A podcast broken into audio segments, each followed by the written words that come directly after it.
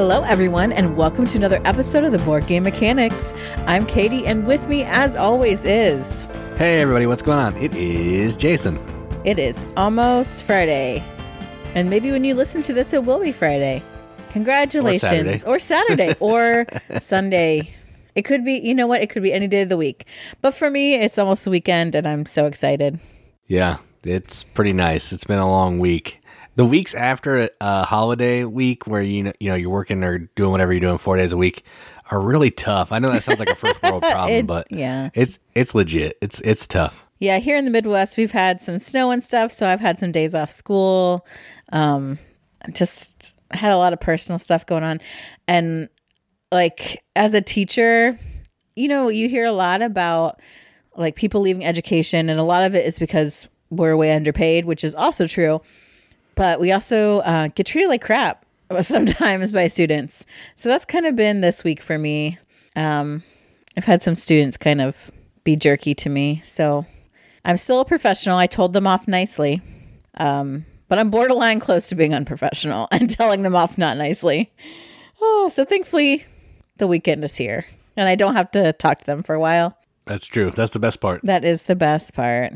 Um, if you happen to uh, know some of our friends at the Board Game Rundown, Jason got a chance to um, be on their Wednesday night YouTube um, video, like live stream, Whi- live stream, yeah, whiskey Wednesday. Whiskey what they call it. Wednesday with Mike and Tim. Jason's choice of whiskey was Mountain Dew Zero. Mountain Dew Zero watermelon. Mm-hmm. That's the way I roll. Yep. So It was in a shot glass, so I mean, it- you know, at least I had the proper uh, drinking vessel. I suppose so.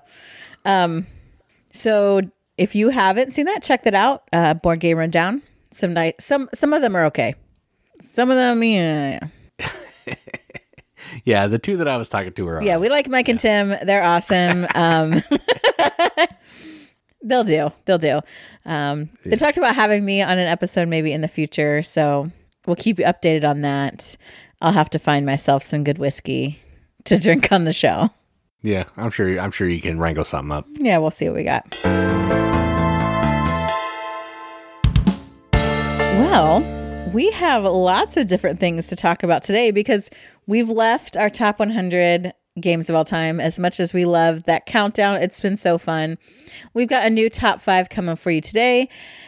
But before that, we're going to talk about games played and news. And today, in lieu of Kickstarter or um, Gamefound, Backer Kit news, we've got some general gaming news to talk about, a couple different pieces. Um, and the first one is kind of sad. So, Jace, do you want to start off with our first bit of news? Yeah. So, in case you didn't hear, this week, the week that we're recording, uh, board game designer Serge Laget, or you can call him Serge Laget. I guess that's another pronunciation for Americans. He passed away. Um, I'm not sure how old he was. I don't even know if it was 60 or 61. if it was. Uh, it might have been unexpected. I don't know all that stuff. I just know that he passed away. it was unexpected after a serious illness. Oh, gotcha. So, if you don't know Serge Laget, he's made some fantastic games. And one of his most popular games at this point, right now, that people are currently playing is Nidavellir. But before that, he had Shadows over Camelot with Bruno Cathala, Mystery of the Abbey with Bruno Faidutti. Um, what's the other one that I really like? Uh, Cargo Noir. Cargo Noir by himself. Um, Castle with Bruno Faidutti.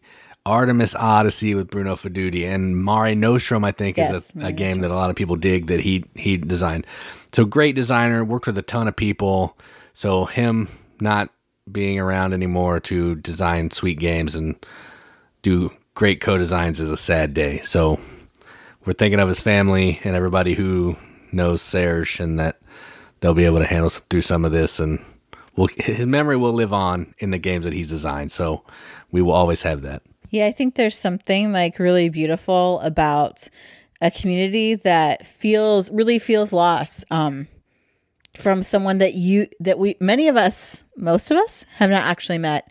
Um, but there's something about board games that you feel like a piece of that person is part of it that you you I don't know that you understand them, that you know them a little bit, maybe, and maybe it's a false kind of knowledge, but um yeah, it's definitely a loss for the board game community because he had some really great designs. So um he will definitely be missed. I also did a short little blog on our website of my top three favorite um, Sirs Leger, Leger games. I always call them Sirs Leger, and I'm trying to actually say the correct pronunciation. Sirs Leger games, so you can go check that out if you want to see what those are. It should be no surprise what they are. We talk about them pretty regularly, but if you're interested, check it out. There was talk of, I think, a new edition or re releasing Mr. the Abbey.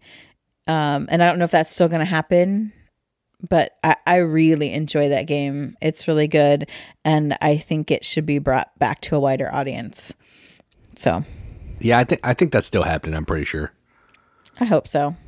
Uh, the other thing that I want to talk about in news today is one that uh, I'm going to pull up my soapbox for, um, because I just feel the need to weigh on weigh in on this. And this is uh, this is talking about the Wizards of the Coast um, ongoing controversy over their open gaming license that uh, they had teased a possibility um, of a new draft of it, and it was pretty sherbety. I mean, I, there is no way around that. Like they, in reading it, it was very much a slap in the face. I felt to the D and D community, to our culture, and honestly, I think a lot. Some, I okay, I'm. I'll tell my personal opinion. I think a lot of it has to do with um, the popularity of um, Critical Role and what they've been able to do with the foundations of D&D. Um, I believe that they tried to work with Wizards of the Coast with the Tales of Exandria, and then eventually had to go out and make their own kind of Darrington press to be able to publish the stuff that they had. Like, because that innovation, the things that Matt's doing, and the things that other uh, DMs are doing – that's really the foundation of what makes d&d great to be able to take a system and now um, it's at 5e for d&d and then use your imagination which is what i think is the core and the wonder of rpgs in general but especially in dungeons and dragons. Um, there's so much lore there. There are books um, to draw from. There's like cultures and races and classes and history uh, and to be able to use that and even create your own i think is fantastic. I think that's a beautiful thing. I think that's like super that's nerd power man. I love it. Um and wizards was like well we part of the original draft that they had leaked was that any content that you created that had a basis in their system that, that they owned and that you had there had to be some revenue reporting um, for any like ownership or license requirements, like uh, just a bunch of nasty stuff. So, uh, and it's not, this is not the first bad move that they have made in the near, the near past. They also have really like pissed off a bunch of magic fans. And you all know I have no love for magic players, but, um, that's a lot of money there. That's a lot of angry, smelly nerds there. So they were already mad, and now you made the other nerds mad, us D and D players mad. Um, and just like I think last week, they released like a new statement, another ongoing statement about how oh they're just they're basically backstepping on everything they said because of all the backlash. Um, that oh we're gonna work with fans um, you know, to, and content creators to help us make this new OGL open game license. You know, it's um just the same way we do like our playtest stuff. No big deal. We're going to do a survey after they read the new draft, which I feel like why make a new draft when everybody was fine with the old one? You just leaked a new draft, everybody got pissed, and now you're backtracking. Um, but I, I don't know what they're hoping to accomplish with this because they've already made a bunch of people mad. They say they're not going to mess with Roll20, with Foundry, um, those kind of things. They're not going to have that revenue reporting, um, that ownership license requirement type type thing. but again, a bunch of people who have partnered with D and D are like, "Yeah, move it away from you." And I've I've seen it in the discussions. Um, Wil Wheaton's blog and some other people saying like, "Hey, I'm done with D and D. I'm looking at, oh, gosh, I can't remember the group that does Pathfinder for the life of me. Paizo. Paizo, going to Paizo or other smaller iterations, which I, I get. The thing is, I don't like Pathfinder, I- and I think it's because I, I just grew up um, playing Dungeons and Dragons. Like even like my dad had the old AD and D books, all the original stuff. I read the Dragonlance series, like hardcore. Um, I know and understand D&D. To me it's a really accessible RPG for people. It's especially the 5e. I feel like it's so easy to get noobs in.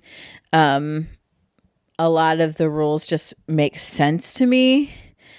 But again, now Wizards of the Coast has been so big corporate money grabby.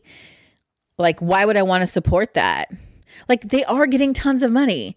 Even if you're into Critical Role and you're looking at the stuff Darrington Press is putting out, you pretty much need to go buy your player's handbook to start.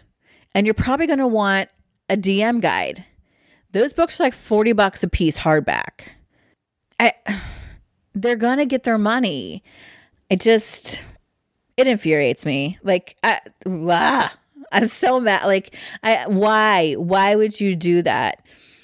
and d&d has come has really risen up from kind of obscurity from like the satanic panic 80s and 90s like nerd culture is king right now you know stranger things and i mean even on the tv show ghost they were playing d&d you got huge buff dudes like joe manganiello playing d&d um, you've got stephen colbert like you are just shooting yourself in the foot and nobody is going to help you bandage that sucker.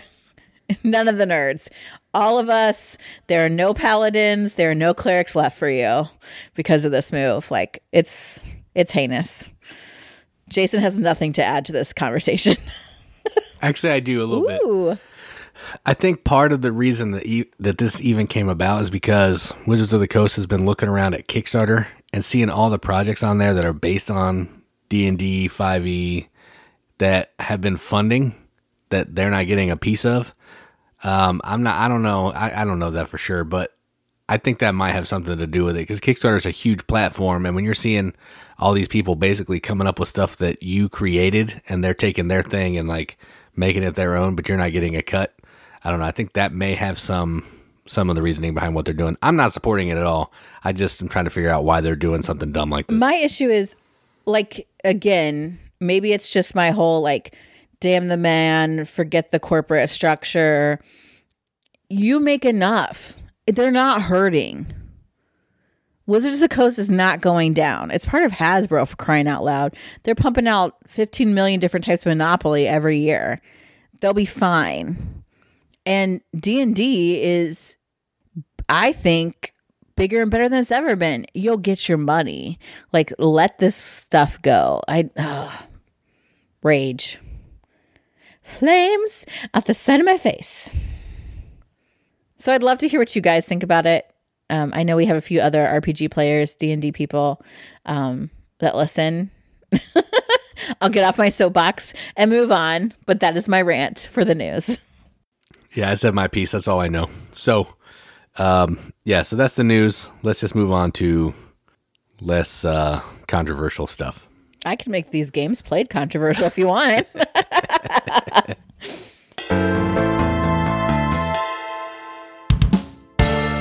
All right, so uh, we're going to talk about three games today. We'll try not to linger on them forever, just so you, we don't have to, you don't hear us talk for two hours, even though we have been told that we have great voices, but, you know, we'll leave it at that. Uh, the first game we're going to talk about is a game that we both played, but we did not play together but we did both play it, so we're going to talk about it. And it's called My Lil Everdell. And this is a game that we actually got from the publisher. They sent it to us. And I've done a live video with the youngest kid and played it with her once. I also have a review video. Katie played it with her as well. And this is it's Everdell. It has the same kind of art, same kind of production, but it's really streamlined down to a simpler package. There's less resources to collect. There's three instead of four and you don't have to amp up your workers as you go through the game. You always have three. You play over four rounds, and on a turn, you're going to place a worker out, collect some resources either from a die spot or from one of the three spots where you can get berries, twigs, or resin. And then you're going to buy a card. The cards are buildings or critters. When you buy a card, they're going to maybe fire off immediately, um, maybe not, maybe do the game scoring. And if you get certain numbers of certain types of cards, you may get some extra points. And after four rounds, whoever has the most points is the winner. So it's still the worker placement, it's still the tableau building, but it's streamlined down into a package that our eight year old can play. And I think understand and play competitively. And I appreciate that. So I like this. I don't like it better than Everdell by any stretch of the imagination, but it's a lot easier to set up, a lot quicker, and you know, he plays in 20 minutes, so you can get a feel of it in a shorter package. So, how do you feel about My Lil Everdell? Yeah, I think it has all the best parts of Everdell um, condensed in a way. It's not like our daughter couldn't play Everdell, but she would not be competitive at it. It would be a lot more difficult to get her involved, and it does take longer. Um, which then her interest could possibly wane in that. Um, but she was really into this game. She really liked it. It has all those great components um, that you have in the first one. It has that adorable artwork. The theme is super preserved. Like I, I it has all the good stuff. It really does. And so it's not a chore to play. And honestly, like I thought, okay, I'm gonna kick this kid's butt, right? So I'm like, I'm gonna combo some in-game bonuses, stuff like that. But it actually goes quickly, so you don't have a time to amass like a crazy amount of points. And I only beat her by one point. Um, so it wasn't the runaway that I thought it was because I was like, yeah, I got this, I got this. Every time I get a parade, so you, every time I meet, you meet like a, a goal, I was getting like two extra points for it. And I'm like, oh, yeah, I'm hitting these parades. I got this princess who's going to give me in game points for all my buildings, all this stuff. Nope. It's only one by one. So I think to me, that's a sign of a really great um, family weight game that it is something that we can enjoy playing and our child is competitive. We're not letting her win. We're not stomping her either. Um, and it goes on just long enough to feel like a really satisfying game. Uh, so yeah, I really enjoyed it. I thought this is a great implementation. Honestly, I wish one thing that I wish regular Everdell had that this one has is the dice worker placement spots. That's really cool. Mm-hmm. Uh, I mean, Everdell has the random cards, but I like how the dice change every round. That's really cool. You just like to roll dice. All right. I do like to roll dice. I do. I, I like some randomness in games. I'm not like one of those stuck up Euro gamers who doesn't like that. I like a little bit of randomness because it makes it fun and interesting. So the next game we played is was actually on our top. I think both of our top tens, or at least pretty high up. I'm not. I forget where it was on yours. Top um, twenty or twenty or thirty, maybe. All right, it was on my top ten, and in Katie's top thirty, and it is Viticulture. And this is one we hadn't played for a while. We didn't play Tuscany. We just played the generic game. I know everybody hates the generic game, so we basically played trash. But um, Viticulture is a worker placement game where you are collecting, you're you're you're planting fields to harvest grapes to turn those grapes into wine to sell the wine to different customers to score points. And it's a race to uh, I think 25 points that triggers the end of the game, and then you finish that round. Whoever has the most points is the winner. This also introduced the concept of the grande worker, which is a, a special worker that can go to a location that's full. So you're never really blocked out of a, a location at least one time in the game. And you're just trying to be the most efficient at going places and collecting things to make grapes. Um, I think it has a it does the theme pretty well because grapes age, wine ages in your cellar. Um, you're trying to build different buildings on your player board. You're giving people tours of your your vineyard. You have a tasting room that you can earn points. Um, different visitors come that are going to help you. You can play these amazing cards. It's it's a ton of fun. Um, I like Tuscany, but I'm just not tired of the base game, and I I think it's enough just playing it by itself. So, how do you feel about this play of Viticulture? So I looked it up to see where it was in my top 100. It's actually like number 94. Oh, that's super low. I know. And I think maybe part of it is because we haven't played it for a while. Because playing it again, I thought, yeah, this is so good. And I always want to be able to do more stuff. Um, again, the only thing I don't like about it is it's, you know, typical Stonemaier fashion. It's a race to a certain number of points. I just want to have, you know, a certain number of years or whatever that you're working on your vineyard and then you see how what points you have at the end based on, you know, the things you fulfilled. All that stuff. I, that's what I would prefer. Um, but the the mechanics are so good. The look of it is beautiful. It's like a peaceful, laid back kind kind of game, but you're also trying to get as much done as you can.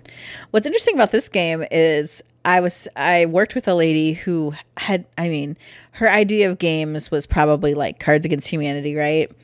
Which is arguably one of the worst games on the planet. So she, ha- but she l- loved wine and her friends as well. They would go to like wine tastings and all stuff. And she's like, "Well, I'm having these friends over. Can you think of a game that we could play?" And I'm, I, I named some like pretty basic ones at Target that I thought she could play. And um, I said, "Well, there are games about wine." And she's like, "Really?" So I told her about viticulture. She freaking went and bought it. She, uh, like out the gate, like I'm telling you, this woman had no entry point like I think I let her borrow Bob Ross, um, The Art of Chill. That's where we're at on games. Went and bought viticulture. She had her friends over. They I don't know if they put on Rodney or somebody, watched a video and played it and she loved it. And I, f- I mean, as she should. That's right, great. but and I feel like when a game can can span all of those different kinds of paths from people who either love the theme or really like the mechanics, I think that's a sign of a really good game. Um, I'm sure I've played Tuscany. I vaguely remember it. I feel like I like it because I like the extra phases, um, just because it's more of a good thing. But I don't think anything's lacking in the essential edition of viticulture. Yeah, it was a great experience again.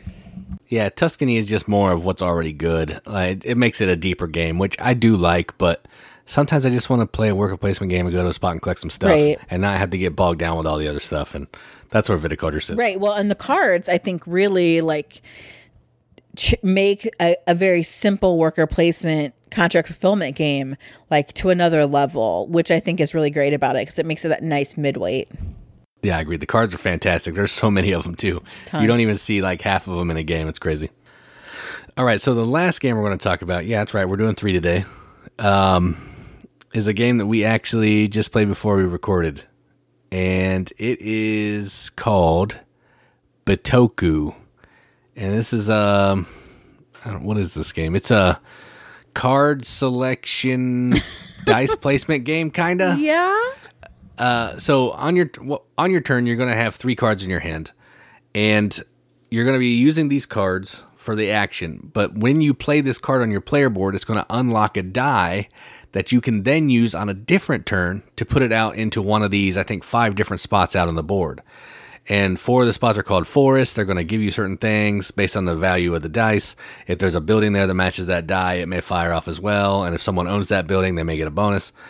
Um, and then eventually, as another action, you can slide the die across the river and take yet another action. You may be getting some extra cards to put in your hand, some extra cards to put next to your player board to walk this path. Um, there's tons of tracks, tons of ways to score points, um, a whole lot going on. I'm way oversimplifying it because it's a pretty beefy game, but it looks fantastic. It has, I think, an Asian theme. I, I It know. totally has an Asian theme. It's a Japanese theme about the nature spirits and balance of the forest. Oh my gosh. Oh, okay, sure. Those creatures look like yeah, they're weird. Uh, but it's it's a good medium weight game. Four rounds, so Katie's a fan of that. Four rounds. Um, not racing to any certain threshold. You're doing what you can on your turns, trying to make the best of it, and just score the most points. I like this game. It was a little long for us because we forgot how to play it, so we were kind of relearning it, and that was a pain in the neck. A lot of setup, a lot of table space, a lot of stuff going on. But once you get into it, it's pretty solid, and I still enjoyed it. So, how do you feel about this play of Bitoku, even with all the other craziness going on? Yeah, I liked it. The last time we played it, it was at four, so I was interested to see how it scales to two, um, because it's it's absolutely beautiful. Number one, it's Asian themed, so like two of those, two of my my main check checkpoints, um, specifically Japanese themed. Another plus for me. Um, adorable little adorable bits. I love that the artwork's cute.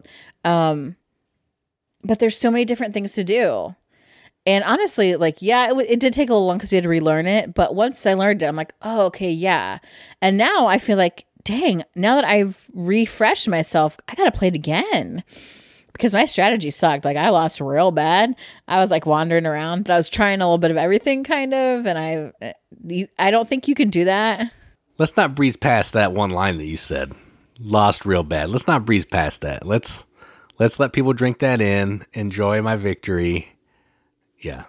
Do you feel that that comment is in your best interest? Probably not, but Lack of self preservation. Don't make me come back there to the room that you recorded in separate from me. uh, yeah, so it's like got my brain working. And I mentioned before, and um, Tim's sister Julia is the one who said this to me. Like, I know I need to own a game if I go to bed thinking about it and I wake up the next day and I'm still thinking about like what I could have done better, how to play it. And I'm, I feel like I'm there with this game. Like we played it, I'm like, dang, okay, wh- what did I do wrong? Like, what did I need to go into better? Like, how could I do this differently? Um, and I I don't remember what happened when we played with four players. Like I couldn't remember if I did just as badly as possible. Um, that maybe I'm just terrible at this game. But I, th- for the most part, I felt like, well, I could still be in it because there's in-game points, there's all this different stuff. Uh, so I- yeah, I it I enjoyed it. There's so many things that I really like about it. Um, it was good. the thing that I like about it is it it seems like a super heavy game, but your actions are really pretty simple. Oh yeah, you're gonna play this card and do what's on it, or you're gonna put a dice somewhere and do that thing. Yeah, it feels like Vital kind of like Vital's actions are place a card on a board, do this action, but then the action is like 97 other things. Right, right. This has a similar deal where I'm going to play a card down, but you know, I could get to unlock this die, I could get this bonus from this gem, I could get to do these three actions on the card. So while yeah, you're doing one little thing, it explodes into these like big turns, which I appreciate, and that's fun. All right, so those are the games that we played. We shall keep pressing on.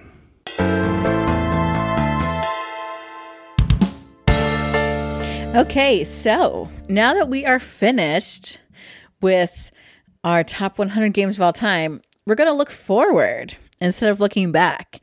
And we're going to talk about our most anticipated games of 2023. Now, when I look through this list, I always see games and I'm like, oh, yeah, like I covered that when it was on Kickstarter. It looked good. And I'm like, did we see that somewhere? Like stuff just tickles my brain. I'm like, I should know that. Um, so we each picked our top five. We've got some honorable mentions too. But actually, as I was going through the list, um, there are so many expansions, second editions type stuff that's coming out this year that I'm pumped about that we're making a separate podcast about that. So if you're like, oh, why didn't Katie mention this new Tanto Cuore I know she loves? you got to wait till next episode. So today we are going to talk about our most anticipated games of 2023 that are not um, new additions, um, expansions, or reprints. So Yeah, I think is that, that covered all? Yep. all right, Jason's going to start with his number five. All right, so I'm just going to preface mine as well as I didn't do a ton of research into these games. Um, whenever I look at an anticipated game, I look at like the title and just the description of what's going on. I don't watch a ton of videos because I don't want to get pumped up and then you know have to sit on that for a while. So that's just what I got going on. But my first game is a game from Paverson Games, which you may hear about that later. And the game is called Luthier. Is that how you say it? Luthier. I don't know, maybe. It's about making instruments. If it's French, it's luthier, but I don't know if it is or not. yeah, sure. So it's about um, making instruments, and in this game, I'm going to try, just read through the synopsis and kind of tell you what you're going on. But in this game, you're trying to balance improving skills across multiple tracks, unlocking specialized worker abilities and other bonuses, and then concentrating on varying gameplay strategies and goals such as musical performances, instrument building, and repairs. So it's a worker placement game with um, special player powers, which is cool. Hidden bidding. There, there's nothing else. There's no videos. There's barely a, a box cover. It had me at the theme, which is like virtuoso performers like Bach, Mozart, and Beethoven. I like games about music. I like games about instruments. This had to be on the list, and It just sounds interesting. I can't say it looks interesting because I don't know anything about it. There's nothing to look at, but it sounds like a fun game, and I can't wait to try it. Hopefully, it's good. So, Luth, Luthier, Luthier, however you want to say it, is my number five. Yeah, I don't know the background on it enough to know, um, like the name's origins and that kind of thing. So I failed you on that one. Sorry. My number five is much easier to say. And there's actually a lot more on it. Um, but there's actually not a lot more on BGG at the moment. But there was a lot on the the uh, Kickstarter for Maple Valley. Um, Creature Comforts is a game that I have really enjoyed, and also our daughter loves. She mentioned today that she wanted to play that game again because we like games about forest animals with Everdell. Um, this looks like Maple Valley, or looks like Creature Comforts just got a little more gamery with Maple Valley. Um, because there's the Spring Festival again. We got all these adorable little animals. Um, and you're gonna get some stuff ready for the festival. So you're gonna get friends. Um, they're gonna celebrate together, and we're gonna have like bring like favors with us to bring to this festival. We're gonna set up, you know, have some snacks. We're going to um like a lot like the cards that you saw in creature comforts like tea lights to decorate it and fruit punch and some crockery for the tea like just those adorable little things like i freaking love that i love that soft fun theme so you're like going through these paths in the forest with a friend, foraging for stuff to complete these different items, favors, um, to celebrate. I, I love it. I know people have played it. Um, there's a bunch of pre. There's many um, previews and reviews about it out there already. Um, I they were having people tr- uh, demo it at Gen Con, I think and maybe even Origins. Um, so I know that there's a lot of big hype out there. It says that 77 people own it on BGG. What the heck? But it's uh, they're probably probably Kickstarter backers. It's a it hasn't come out on Kickstarter yet. I know, but I mark stuff when I back back it. What? That's cheating. You don't have it. I don't have it, but I've already paid for it, so therefore I've own, I own it. I don't know about that. One person has it for trade. That's cheap. Probably probably a review copy. That's cheeky. Um, but it's adorable. It's hand management set collection. I- am excited for more of what I already love with um, Creature Comfort. So my number five is Maple Valley. Yeah, we did back this one, so clearly we're excited about this one. and that is saying something. All right, so my number four is from one of my favorite companies of all time, Plaid Hat. That's right. I know. I couldn't believe it. Plaid I was like, I saw this on your list. I'm like, you realize this is from Plaid Hat? I well, this has got a great gimmick in it. I don't know anything about this game. I haven't watched anything, but it looks amazing, and that's got to be a gimmick. And the game is called Hickory Dickory, and it's about mice running up a clock. You know, like the the the deal. Um, Nursery rhyme. It's some, yeah, it's some kind. Again, I haven't looked too much into these. I probably should have done more research, but again, I didn't. Pretty okay. So that's where we Pretty are. okay, people. Pretty okay, yeah. So in this one, players are controlling a team of mice and they're trying to go on a scavenger hunt by Lord Cuckoo.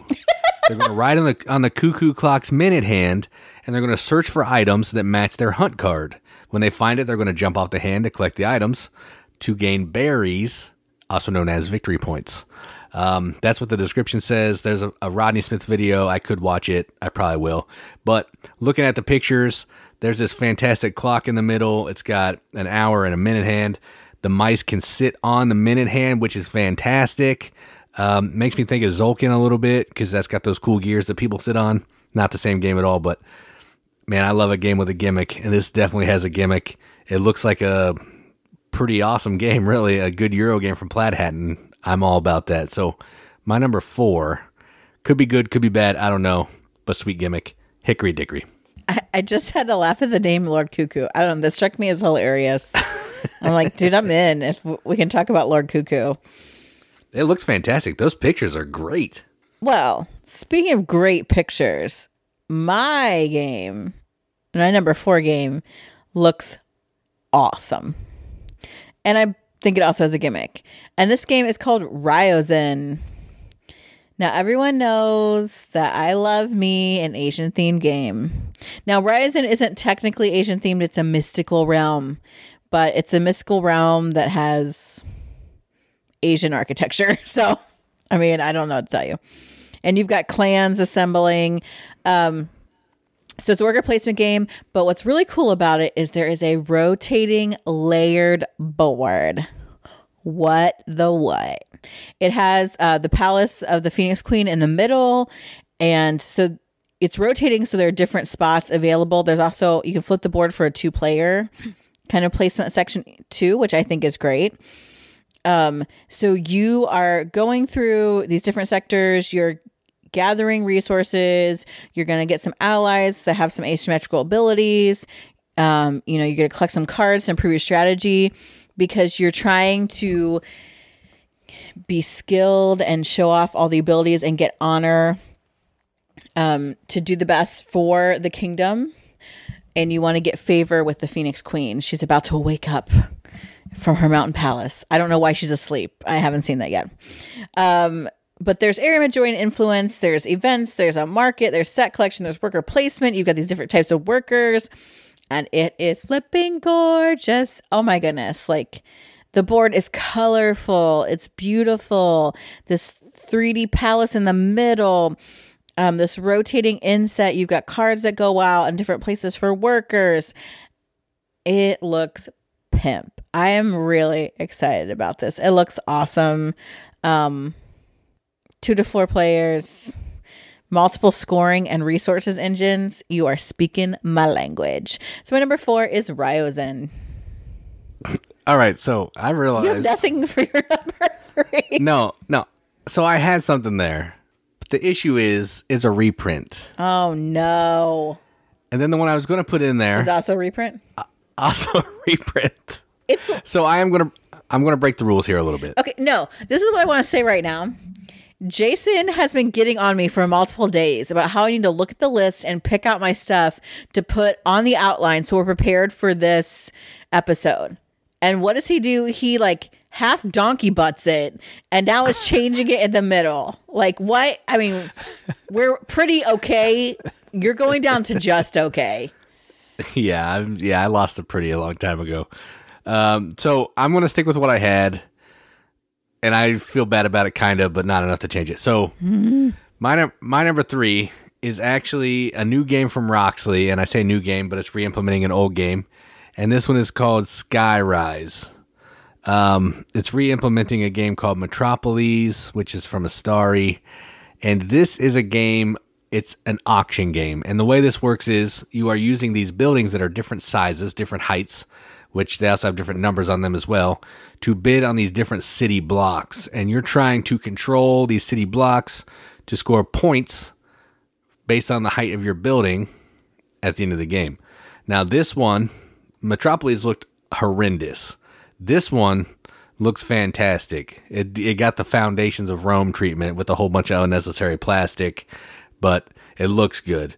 Um, I've never played Metropolys. It's always looked like one that I wanted to try, but it's out of print and hard to find. So this one, definitely one that I want to try to play at some point because the bidding looks really cool and just seems like a fun game. So my number three, Skyrise. Or what you're gonna do is wait till Skyrise comes out and hope people will sell their old busted copies of Metropolys so you can get it for cheap. Yes. That's definitely what I'm doing. Yes. I'm just going to say that I'm not going to do that. Yes. Yeah, I know you. Oh man, you might as well put like one of the redone Felds on there. Jeez, I made a mistake. Okay. just one. well, there's one in the honorable mentions too. So two mistakes. Oh my gosh, honey. My next game, I'm pretty sure, is not a reimplementation or like a new edition or an old game disguised as a new game. And it's called Age of Inventors. I am pretty sure I covered this when it was on Kickstarter because it seems so familiar to me. Um, I don't recognize any of the designers because they're just like one names and they all sound like Greek wind gods. Um, and it's from Meeple Pug. I don't know if I know anything else that they publish. I've never heard of them. Yeah, no Okay, idea. great. So this game looks awesome though. So you are going back to like the the like late 19th century where there's just all these inventions that are really going to change the world. Things happening. It is like the age of invention. It's great. So what the cool thing, what I think is sounds so cool about this, you're going to get a lab because you're going to be an inventor, right? But you start by picking the type of lab that you want. You can have a government lab, a corporation lab, a university lab, or an innovator lab. And like depending on which one you pick, you have like a different symmet- asymmetrical power that's going to work with it, and you're going to have to get you know different equipment that match that, which I think is super cool. I love that kind of like customization, and I think like different people are going to want to pick different things. I love theme. Anyway, so like you're running lab, you're to get equipment that's to you can upgrade your lab, you're going to get resources that are to help you um complete inventions. You are going to be able to hire, like, get funds and hire, like, inventors like Tesla and Marie Curie, even Einstein, right? And they're going to help you with their own unique abilities as you're trying to um, get these inventions, create ideas.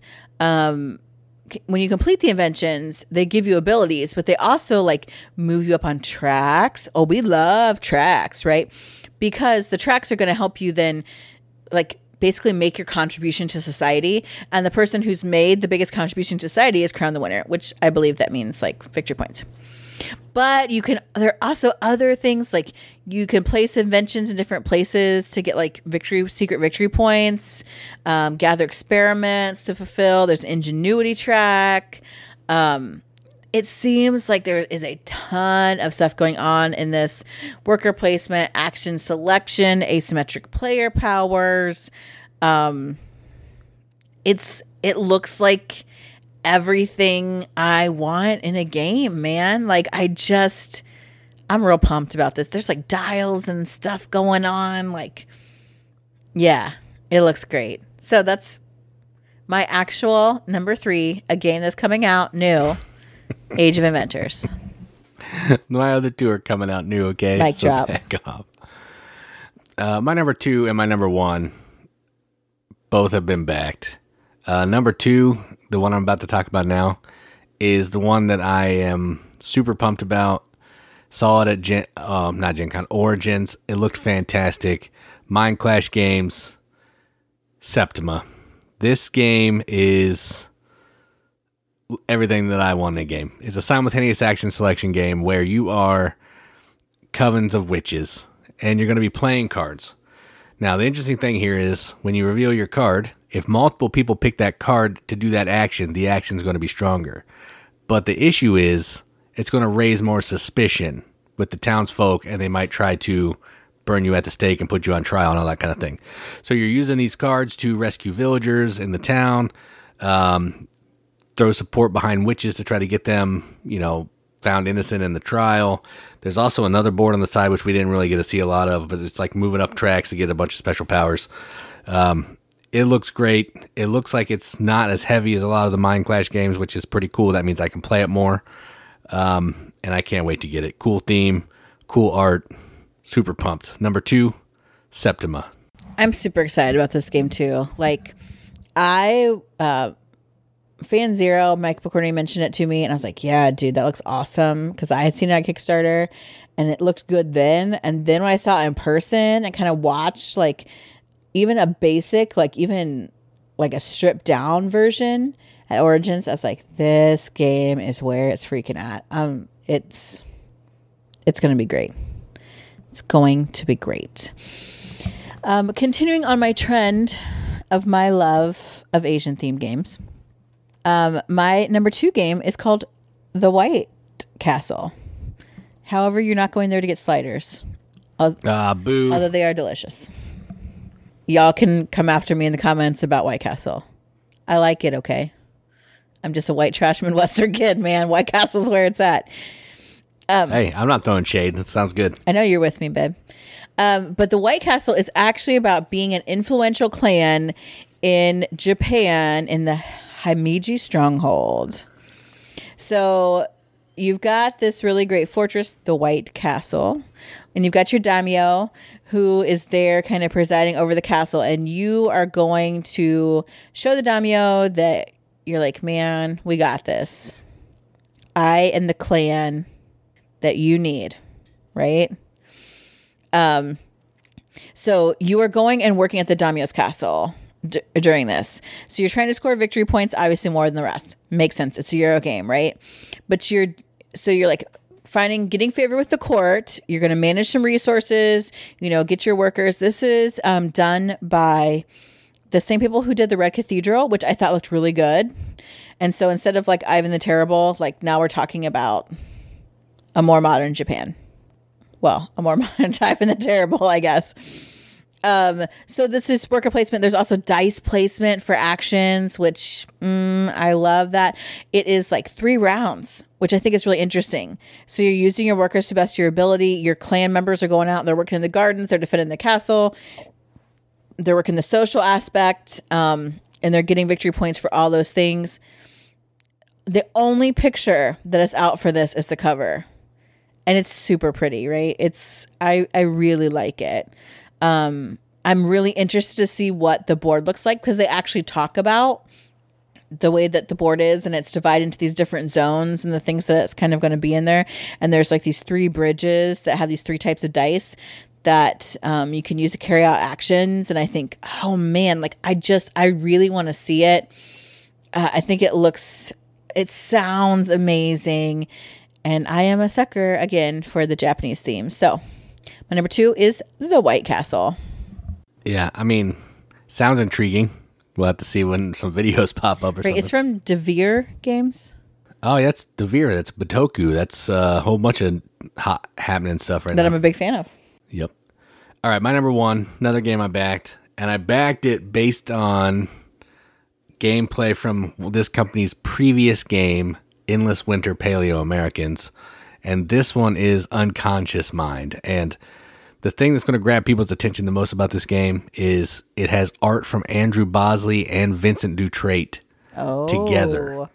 So some cards, based on what part of the game you're in, I think in like reality it's Vincent Dutrait, and in your subconscious it's Andrew Bosley.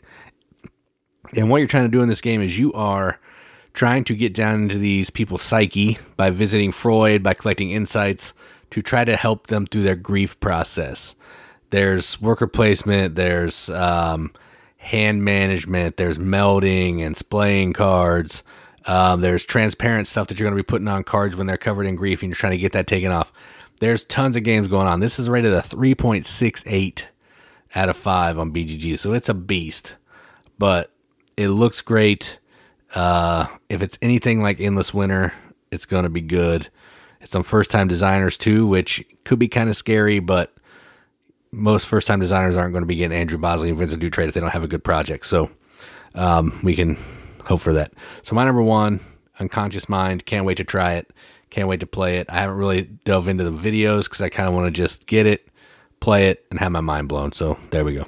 Yeah, um, I'm also really interested in this. I saw it come across Kickstarter and I was like, what is this? Because I love the theme because, you know, that's, I care about real stuff. Uh, but Jason's like, oh, well, these other mechanics look good. I'm like, you're right. They do. Interesting. so our two ideas met. Um, we talked a little bit about Paverson Games earlier, and I've actually met the designer of this game at Origins, and he is such a nice guy. Um, so I am super pumped about this game because he also gave me a quick rundown and basically like played through a round with us on a prototype. I can't wait to this game, and that's Distilled. Uh, Distilled is about distilling spirits. It is. I know, right? Imagine that. Well, I mean, the White Castle wasn't about burgers, so you know. I- That's true. What a disappointment. I know. I had to bring it back around with this one, though. It is what it says it is. So you are like re- doing resource management, like you are working on your distillery. So you are purchasing like ingredients and getting like better recipes for different type of spirits. But the cool thing is it also has this like push your luck element because you get all of these ingredients together like okay, here is my recipe um to make like the sake maybe because there's spirits from all around the world. Just very interesting. Like I really like a lot of the things they decided to include in here. And so you're like, okay, well, I've got this stuff. You know, I have maybe some fruit and some plants, and I, you know, got my water, I got my yeast, whatever I need um, to put in this. Well, when you are making a spirit, you're going to take off the very first stuff that comes out because it's not usually good. It's bad. And you're going to take out the last. So you're going to you're actually pulling cards out because you can choose to include extra of anything in this recipe before you make your spirit. But you're actually you're going to weed out some cards. So it could change what you end up producing because you're kind of pushing your luck with well we got to get rid of the runoff at the beginning and we're not going to use the dregs. So we got what's left. What the what? I mean, come on. That's so great. Um, there are also people that you can hire to work with you that um, they're going to help you run your distillery. They're going to give you some abilities. Uh, you can work on packaging and like maybe we need to oak season this or whatever. How do we send it out? Like it is just like so freaking thematic. I, I, I cannot wait to play this. And again, I really want to support um, just my personal impression of Dave Beck in this game. Great, great. So my number one is distilled. Yeah, this one does look good. It looks fantastic. I, I can't wait to play this one. All right. Well, that was our list of our top five most anticipated games. Uh, actually, like many that are on Jason's list are ones that I'm looking forward to as well. It helps that we live in the same house um, so that we both can play those. But we do have a few honorable mentions. And again, for most of us, the games that are expansions, reprints, whatever, will be in the next episode of the podcast. I was saying this in case someone forgot. I probably have us a couple of original How this games for the next one. Um, but we did find some honorable mentions of new games coming out in 2023 that we wanted to just briefly talk about. All right, so the first one I'm going to talk about is a game called Scarface 1920, uh, mobster theme, worker placement deck building game. So what I'm picturing in my head, there's like a hundred videos, but I haven't looked at any of them. So what I'm picturing in my head is like um, Godfather, but with deck building. That sounds awesome. Prohibition, bootlegging, racketeering, all that's good stuff that mobsters do. Can't wait to try it. Um, what's next? Uh, the stuff of legend. Uh, this may be a little bit out of my wheelhouse, but our daughter will probably dig it. It seems like a little story game where you're trying to be stuffed animals to rescue a kid from nightmares. Is that right? You're trying to rescue him from the boogeyman, but the problem is like it also has a hidden trader element Oh, come where on. of somebody could be working for the boogeyman and leading you astray. still still sounds cute. I'm sure our daughter will like it. Uh, the next one is First in Flight. Kitty talked about this on Kickstarter at one point. Uh, this is a push your luck deck building game about the Wright brothers taking flight in uh, Kitty Hawk. Um, again, we haven't watched much on this, but cool theme. Push your luck is always a okay with me. Next up is Bark Avenue. Um, what mechanisms are in this bad boy? Uh, competitive route optimization, pick up and deliver game about walking dogs. That sounds awesome. Um, next up is Artisans. Now, Artisans, this one has a cool mechanism. We were talking about this a little bit beforehand. And this is a game where you are going to be playing cards down each round. But the trick here is you can never play less cards than you play in a previous round. So, round one, if I wanted to play five cards to take my, you know, to settle my actions and do all the stuff for the turn, in round two, I got to play six cards that's really cool. Uh, it's a different mechanism that I don't think I've ever seen in a game. So I don't know much about the game, but that's a cool mechanism. And last on mine is another one that's going to break the rules. It's a reprint from I think Japan, coming out from All Play. It's called Sail, two-player trick-taking cooperative game with limited communication. The only reason I wanted to talk about it is because the cover and the art is from Weberson Santiago, Bloody Inn fame. I love his art. The cover is fantastic, and I just want to get this game because it looks so good. So those are some that I have. I don't even know why I let you cover any of these things. Like you didn't even mention like some of the greatest parts about it. You don't sound excited at all. Um, I could have hired Watson the robot to say the things that you just said about these games. You could have, but I'm a lot cheaper than that. FYI, I'm looking for a new co-host on this podcast because Jason has reached an all-time low. What the heck? I'm gonna. It's not my shining moment today. That's Wait, sure. I'm gonna talk about some honorable mentions too. The first one I talk about is Arborea, um, which is like a worker placement Euro game, and it's about woodland spirits, which I think is really interesting. It's got um, tile placement, it's got worker placement. But you really need to plan ahead because you got these action tracks that are happening kind of in this pilgrimage that you're on, right?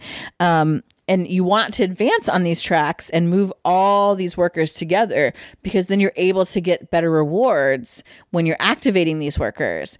I- think, and you're like contributing like rewards on a shared resource track. So it's like the shared, I, I just, I don't know how they're going to do it because it's not cooperative, it's competitive.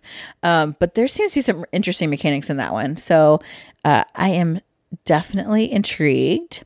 The next one is also about, I guess, not the forest, but it's fl- it's flowers. It's called Flow War. So like a Flower. yeah, so like a flower war. Um so it's really about you are trying to get the most beautiful flowers. You're like collecting them and transporting them to the kingdom for the flower, which is a festival commemorating the end of the 200 years war. Um, so it's like you're doing hand management, set collection, or to fulfill these contracts. You want to get the best flowers out there. I mean, flower business can be shady, so you gotta hire workers. You might have to fire workers. Um, if you fire too many workers, they could there could be a strike, which I think is really interesting. Um, the box art is beautiful. Oh my gosh. And even some of the artwork, the pictures of the boards and stuff, it's this beautiful like pedal look to it. And you've got player boards. Um it's it's so pretty. There's even I see some shaped meatballs. You know how I feel about those people. Like, uh, I love it. There's like this weird bear thing. It's cute. It's cute. Uh, so that's flower. Uh, another one that for me, I love words, obviously. And there's one called Alliterati. So it is a cooperative game, but it's real time. So I'm like, mm, I don't know. Um, but everybody gets is forming words because you're using them to bind books. You've got like, you end up with a book, or I, I forget how many books. I, I think each person, each player has like a book that they're trying to restore because the books are like getting set on fire or something, which is terrible. And you're use you you have letters and you're trying to use letters to create words that are going to somehow resolve this book. Um, you've got like a minute, I think, of real time to um, trade letters and talk, and you can do all this stuff to help everybody achieve their goals because you want to be able to save as many books as possible. Um, but like eventually, like if there's too many letters, like in the library, um, then like there's going to be a burn event and that's going to take some letters away and then there's like these villains that show up and they're going to like get rid of books and do these terrible things and if and there's like multiple versions of the same or multiple cards of the same villain. And then if they keep coming out it's like a chain attack of all of the same villain? Like what the? It sounds intense. Like i i feel like that's super interesting. And the artwork i really love. It's like this really cool i don't know like 90s cartoon vibe it's giving me. Like um like cinematic cartoons not like rocko's modern life. Like anastasia. Don bluth. Anyway uh the next one i talk about is bamboo. See I, I just want to put all these on my list. Bamboo it's adorable it's again asian themed so your family has is harvesting bamboo your clans that grow bamboo and you're going to take care of your family and get happy no- happiness points it is um, part of the Kamushi saga, which Bitoku and Silk are part of. So this is another Devir, which apparently I'm a fangirl of now. Yeah, that's cool. Yeah. That's cool. Uh, the Potter's Apprentice, I think it's really cool. I like this theme. Because the master potter is looking to train an apprentice to take over the studio. So again, like I gotta prove that I can take over the studio. So you are learning from it. It's got this circuit like a potter's wheel that moves around. You're interacting with, and you're playing cards to take actions to learn stuff, and you're also using it to increase skill. Um, a lot of really cool stuff looks in that game. Haunticulture, I was like, this name is really funny. But I, I love Halloween. And so this is kind of a Halloween theme game. You're at like Creepstone Manor and you're working on the gardens. Um, but I mean, you're a ghost, so like you can't handle a spade. So you're like, well, I can get zombies and like skeletons and stuff to actually work in the garden. And you can get, you know, werewolves and vampires to help work on your crew. And you're like trying to get this like really great aesthetic um with like ornaments and plants and stuff in this like cool monster themed way. I love that idea. Um books of time. I can't resist a game about books. This is supposed to be quick. It's like cards and your tableau building and you're like constructing books. I do not understand this game there's like three types of pages trade science industry you're adding like pages to these but i don't understand what that means but you're managing resources and like it says it's deck bag and pool building hand management open drafting and set collection all those things plus a book theme i'm right and last but certainly not least jerusalem anno domini I just think the theme of this is awesome. So basically, what you're doing is you're trying to gather resources and gain influence so you can sit as close to Jesus as possible at the Last Supper. This is also from Devir Games. Again, I, apparently I'm their new spokesperson. Um, the artwork on the cover is intense, but the game just sounds so interesting. Um, as you're going around, like you're collecting bread and fish and rocks, and like the the Sadducees are getting and the Pharisees are getting pissed off the Sanhedrin, and so as the the timer is them getting more and more ticked off, right? Um, they're just impatient. they're like, we're gonna kill Jesus. Uh, so you are like really trying to like get victory points and like move followers around so that you can sit closest to Jesus at the Last Supper. What an interesting theme. I hope it doesn't disappoint because again, I I love those kind of themed games, and we like to champion ones that are good. And f- this, they had um, a display of this at Essenspiel, and uh, it just intrigues me so very much. Now that is how you do an honorable mentions list. Yeah, that's a good job. Thank you. That's a good job. I'm a professional. now I I kind of wonder though, going back to this Jeru- Jerusalem mm-hmm. one. I wonder how well this will do because of the theme. Because a lot of these games that had the Christian biblical theme, like people are turned off by that for one reason or another. Uh, even if the game's good, so I, yeah, I just wonder how well it'll do. Yeah, I don't. I hope it does well. Um, I, I just think I think also it's it's a classic theme with the Last Supper. Yeah, that's true. So that's I think true. that might help it. It's it doesn't have a weight or a rating, so no one's really seen this yet. Although someone says they have it for trade and two people say they own it. Could be the designer, maybe. Some guy in the Netherlands apparently wants to trade it. Dude, I'll trade you right now, straight up. So I, I, I don't, I don't, I don't know. I hope not because I find it really interesting, and I think if it's a good quality game, maybe people really like it. And uh, apparently, I'm in love with Devir games, so hey, I will champion this sucker. Yeah, I always tell people to just look at it like a historical or like a like a Norse theme or yeah. Greek god theme, like because those are religions too. Right. So if you if you're not into Christianity, just look at it in that way, and maybe you can appreciate it more. It, it, doesn't appear to be like a proselytizing game in any means. Right. Like right. I, it's historical. Yeah, I just find it very interesting. Yeah, so I'm excited about those games, and I know several of you are excited about games in 2023. Um, Jason threw something out there on Facebook uh, if you're not on Facebook, join hashtag the Riveted. It's the best place to be on Facebook.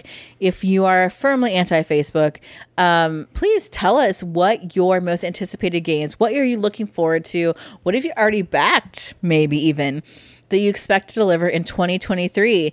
Tell us on our Instagram, on the Twitter, Uh, you could make a TikTok about it. I've yet to see someone make me a TikTok. I'll watch it. I will. Um, always on our YouTube and Discord channel. Uh, we we love to hear from you guys, and I I love I know that I will pick games, and you notice today off themes, artwork, basic um, mechanics that I, I like. Um, I don't stray too far out that, but I have played sci-fi games, mini games, um, area control games, you know, post-apocalyptic crap that I'm not attracted to initially, but after I play it, I'm like, dang, that's a good game. Uh, so I'd love to hear some suggestions from you guys on games that you're looking forward to and why. Yeah, um, yeah. Like Katie said, we're all over everywhere. Most social media sites, we're there. Check us out. Interact with us. Um, come to our house if you know where we live. Katie will talk to you. I won't, but you know if you're into that, um, yeah. We just like to have fun and talk about games and play games mostly. I'd like to play some games too. That's cool. Have you had a brain injury? Like this podcast, you are all over the place. it could be. Who knows? I'm concerned about Jason. I'm going to check his pupils after we finish recording. Um, but also, if you're like, well, my most anticipated games are going to be expansions or reprints or second editions, ooh, we want to hear those too because that's going to prep us for our next episode. So feel free to chat with us in whatever social media you prefer. I think we're done. I'm not going to say anything else. I'll just sit here. I feel like I have, like, it's been almost, it's a little over an hour. I feel like I've talked like 59 of those minutes. I have some wave files on my track too. Thank you. Mm. Okay. well, I've been Katie, and it's been a lot of me today. I'm Jason. Keep gaming, everybody. Keep gaming. No, seriously, what is wrong with you? Why are you like this?